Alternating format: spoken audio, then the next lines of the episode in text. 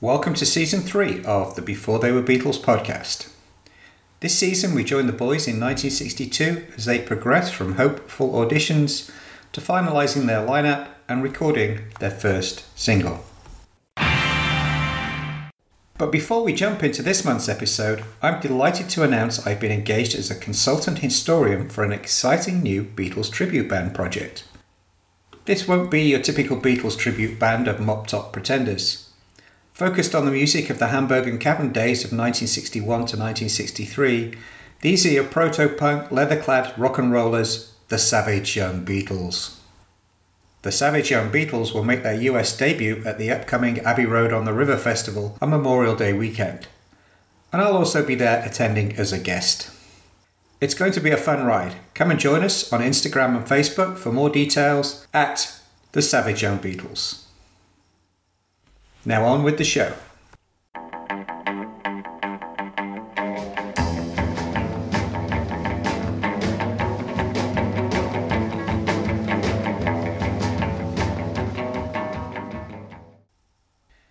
Before They Were Beatles, Episode 22, Studio 2. In this episode, the Beatles make their first visit to Studio 2 at Abbey Road, continue to expand their gig schedule, make their final lineup change, and attract the attention of a local TV station. This is a story of how one of thousands of amateur British schoolboy skiffle bands in the mid 1950s evolved into the beginnings of the greatest band in popular history. It's a story of hope, creativity, and exploring musical boundaries. It's also a story of tragedy, coincidence, and at times just sheer luck.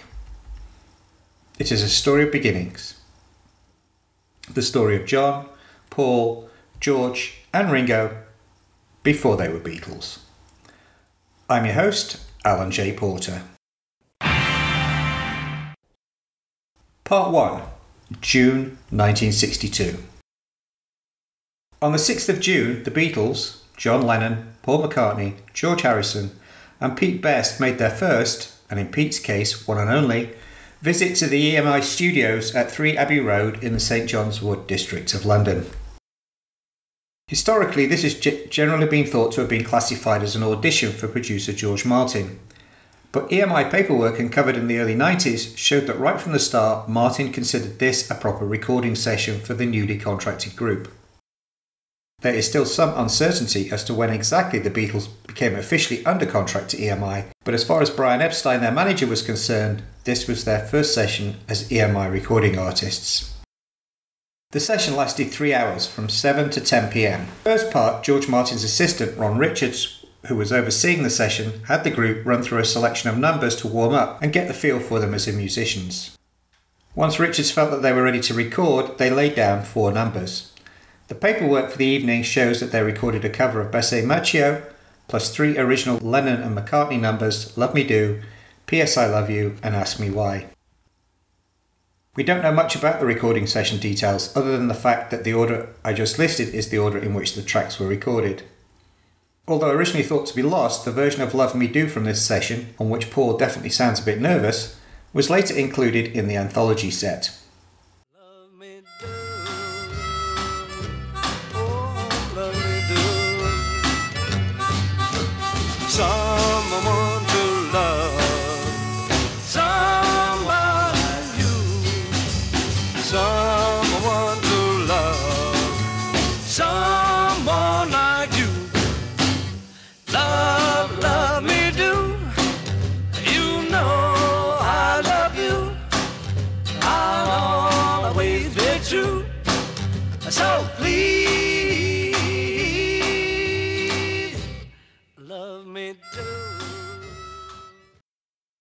Was during the recording of Love Me Do that the balance engineer for the session, Norman Smith, asked the tape operator Chris Neal to go and fetch George Martin, as he felt they were onto something special. George Martin developed an almost immediate rapport with John, Paul, and George, although things were a bit more difficult with Pete Best. The trio impressed him with their irreverent humour and relaxing, easy-going manner. He stayed in the booth for the rest of the evening and for the remainder of the Beatles' career. On the next day, the Beatles returned to Liverpool to start a sequence of 12 consecutive gigs at the Cavern, while they waited to hear if their nascent recording career would progress. Although they had been back in the country for over a week following their return from Hamburg, the Cavern gig on the 9th of June was promoted as a welcome home for the Beatles. Cavern DJ Bob Wooler counted it as one of their best performances. It was also around this time that they started to introduce some of their own compositions into their sets. Ray Ennis of the Swinging Blue Jeans recalled, I remember John and George asking me what we felt like playing our own songs on stage as they were scared about playing them. I said, the only way you'll find out whether people like them or not is to play them. We write something, we play it, and if it goes down well, we keep it, and if it doesn't, we don't do it anymore. I didn't know what they had written until they started playing them, but it was all good stuff. Not everyone agreed with Ray on their initial reactions to the Beatles playing their own songs. Cavern regular and later record label owner Jeff Davis recalled, I remember the first time they did one of their songs and it was P.S. I Love You. We didn't like it at all. It was all pop. Not like the raucous Little Richard covers or R&B stuff. I didn't like these sloppy songs coming into the set. They were not suited to the Cavern at all. I preferred the harder end of the Beatles, but those songs won me over eventually. Between the Cavern gigs, the boys headed to Manchester on the 11th to record another episode of the Teenagers Turn Here We Go radio show. Rehearsal started at 4pm and then between 8.45 and 9pm they sang Besame Mucho, A Picture of You and Ask Me Why before a live studio audience. The show was broadcast on radio on Friday the 15th of June, and with the inclusion of Ask Me Why in the set, it marked the first broadcast of a Lennon and McCartney original. Our guest for tonight, entitled Ask Me Why. Our guest being a group by the name of The Beatles.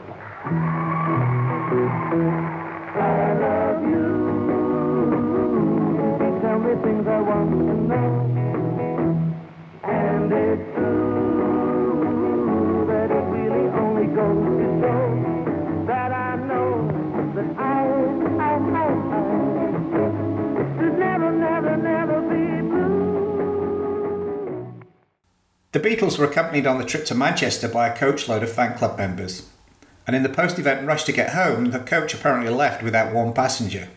Pete Best was left alone, standing on the street while the rest of the Beatles and entourage headed back to Liverpool. A portent of things to come for Pete, maybe? On the 21st, the Beatles returned to the Tower Ballroom, this time for a Bob Muller promotion, the number one star show, with them advertised as joint headliners. The other headlining act, Bruce Channel, who had just scored a top 10 hit with Hey Baby, had been booked by Brian Epstein.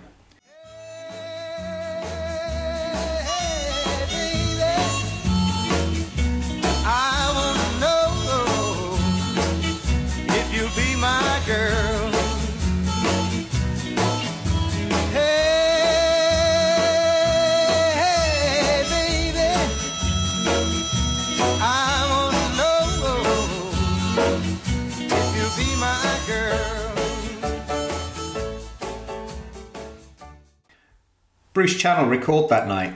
There were lots of kids there, a whole sea of people, and I said to Delbert, the harmonica player in his group, they can't all have come to see us, and we soon found out that was the case, for the Beatles were very popular.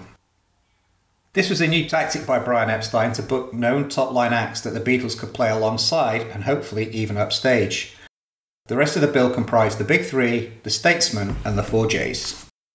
A couple of days later, another of the new, more upscale clubs that Brian Epstein preferred was added to the roster with a gig at the Memorial Hall in Northwich, about 25 miles from Liverpool. One of the reasons that Epstein added this venue was that the promoter, Lewis Buckley, ran a series of beat music events all over Britain and he was hoping to get on the circuit. This change in the Beatles' audience and the evolution of venues was marked the following day with what could be their last gig at the Casbah Coffee Club in the Best Basement.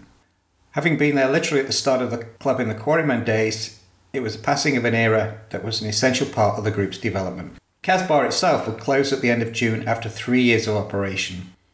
25th saw yet another new venue as part of Brian's expansion strategy, as he had booked the boys an engagement at the Plaza Ballroom in St Helens. The ballroom was operated by a company called Whetstones Entertainment.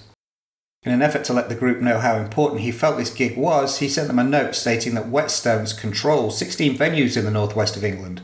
What he didn't explain was that 13 of the 16 were exclusively bingo halls and actually didn't play music at all.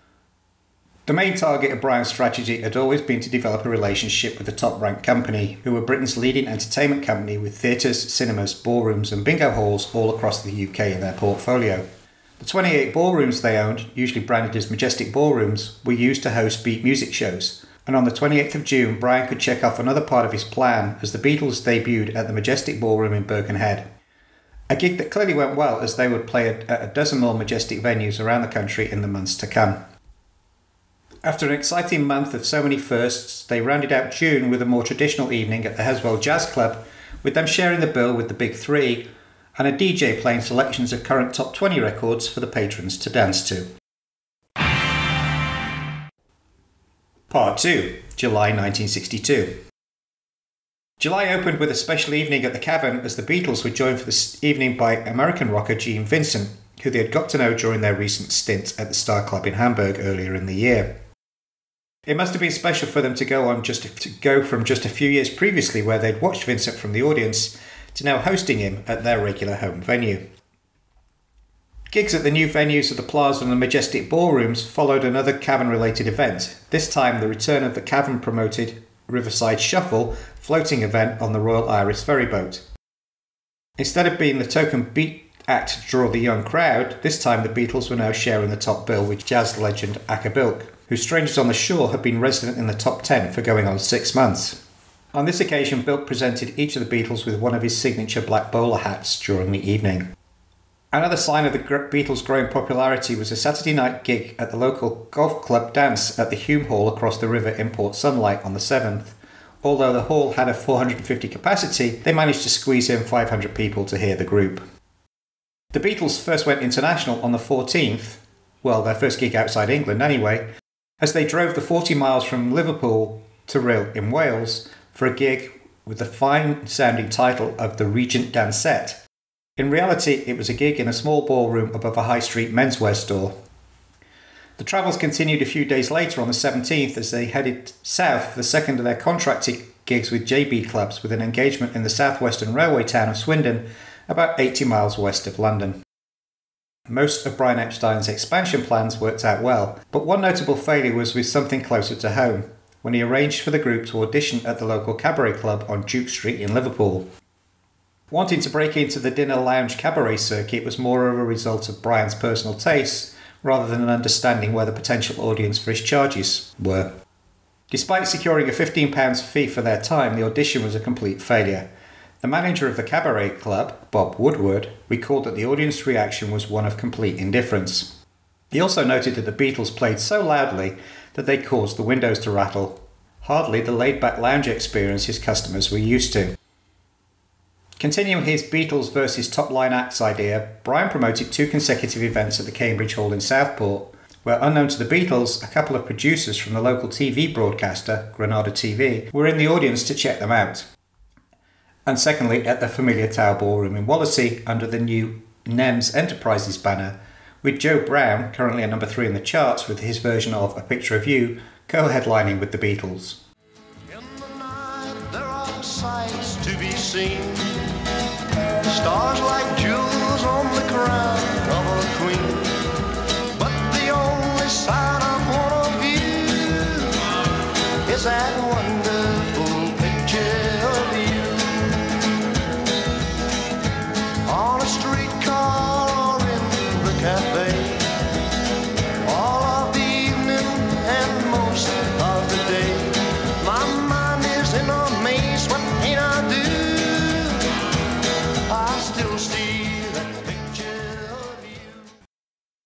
Single was in fact one of Brian's favourite pop songs and had already been folded into the Beatles' act with George taking the lead.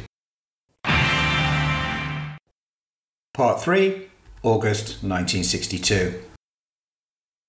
August kicked off with another string of engagements at the Cavern. However, on the 8th, they traded their regular Wednesday night at the Cavern, where they should have been sharing the bill with Shane Fenton and the Fentones. Fenton would later go on to 70s pop stardom as Alvin Stardust. And instead, the Beatles headed over the Pennines to Yorkshire for a gig at the Co-op Ballroom in Doncaster, 86 miles away. The Beatles were back afloat on the Royal Iris on the 11th for another riverboat shuffle, but on this occasion, it was a strictly rock and roll affair, as instead of jazz star Acker Bilk, they shared top billing with Johnny Kidd and the Pirates, best known for their chart topping hit Shaking All Over.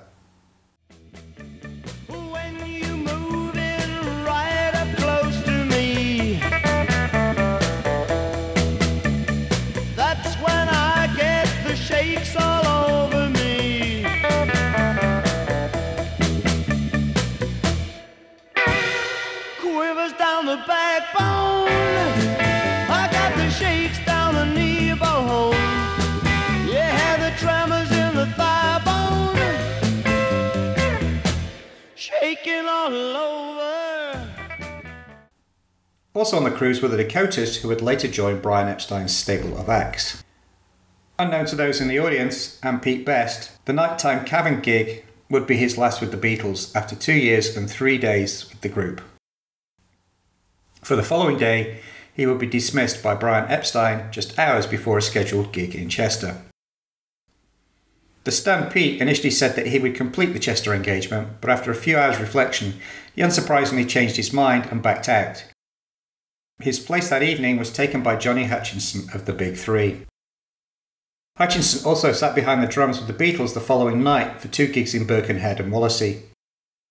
Perhaps it says something about the Beatles' reputation at this time that the Big Three, who also had an engagement booked that same evening, allowed Hutchinson to take his chance with the Beatles, leaving his regular group to find a replacement for their gig. The 18th of August 1962 is another of those significant dates alongside the day that John met Paul or the day that Brian Epstein visited the cavern. For this was the day that Richard Starkey officially joined the Beatles. I'll be covering the events surrounding the dismissal of Pete Best and the arrival of Ringo in detail in an upcoming episode. Ringo's tenure as the group's drummer started with a two hour rehearsal session before heading to Hulme Hall in Port Sunlight, Birkenhead, for their first engagement with the Fab Four lineup of John, Paul, George, and Ringo. The Beatles were now the Beatles. August continued to be a significant month for the Beatles as they also made their first TV recording. For several months, the Manchester based Granada Television Company had been receiving letters from fans imploring them to feature the Beatles. Intrigued, the studio sent producers to check out the group at two gigs on July 26 and August 1st. Impressed by what they saw, a crew was dispatched to the cavern on the 22nd of August to film a lunchtime performance to be included in a segment in an upcoming episode of the Know the North show. The Beatles performed Some Other Guy and Kansas City Hey Hey Hey. Unfortunately, due to the murky, dim lighting in the cavern, the footage was marked as unsatisfactory for broadcast and shelved. But once the Beatles were famous, it was pulled from storage and footage of them performing Some Other Guy was eventually broadcast on the 6th of November 1963 on Granada's Scene at 6.30 TV evening magazine show. The Beatles sing Some Other Guy.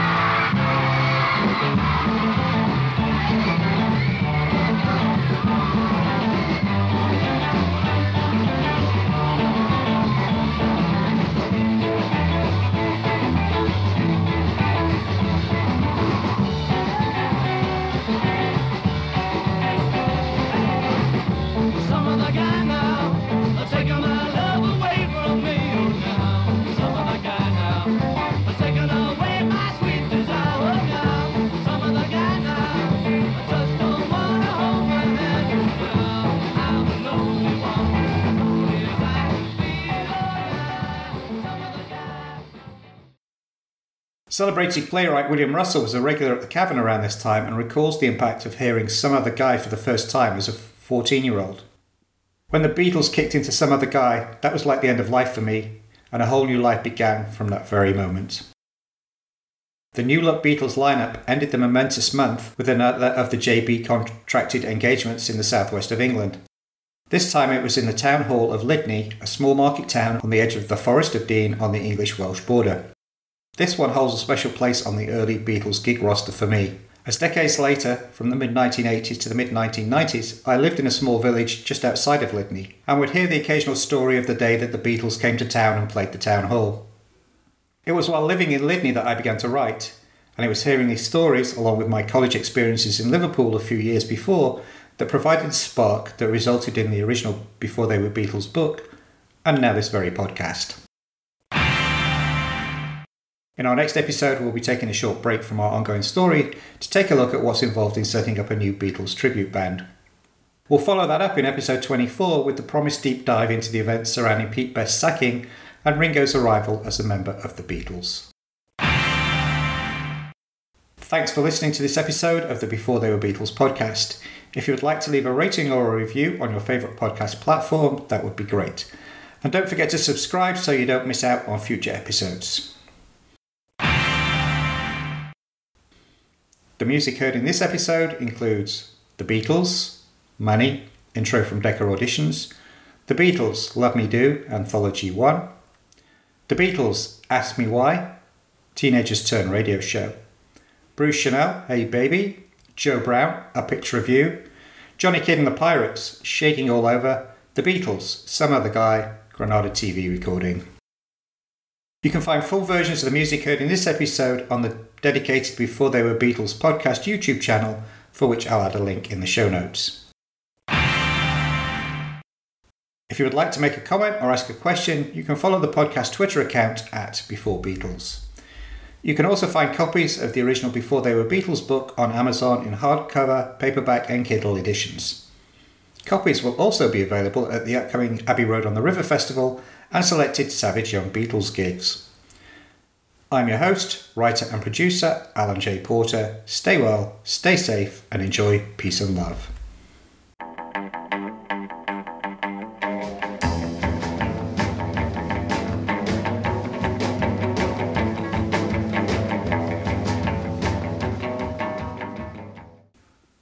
The Before They Were Beatles podcast is a production of Megrin Entertainment, a division of 4J's Group, LLC.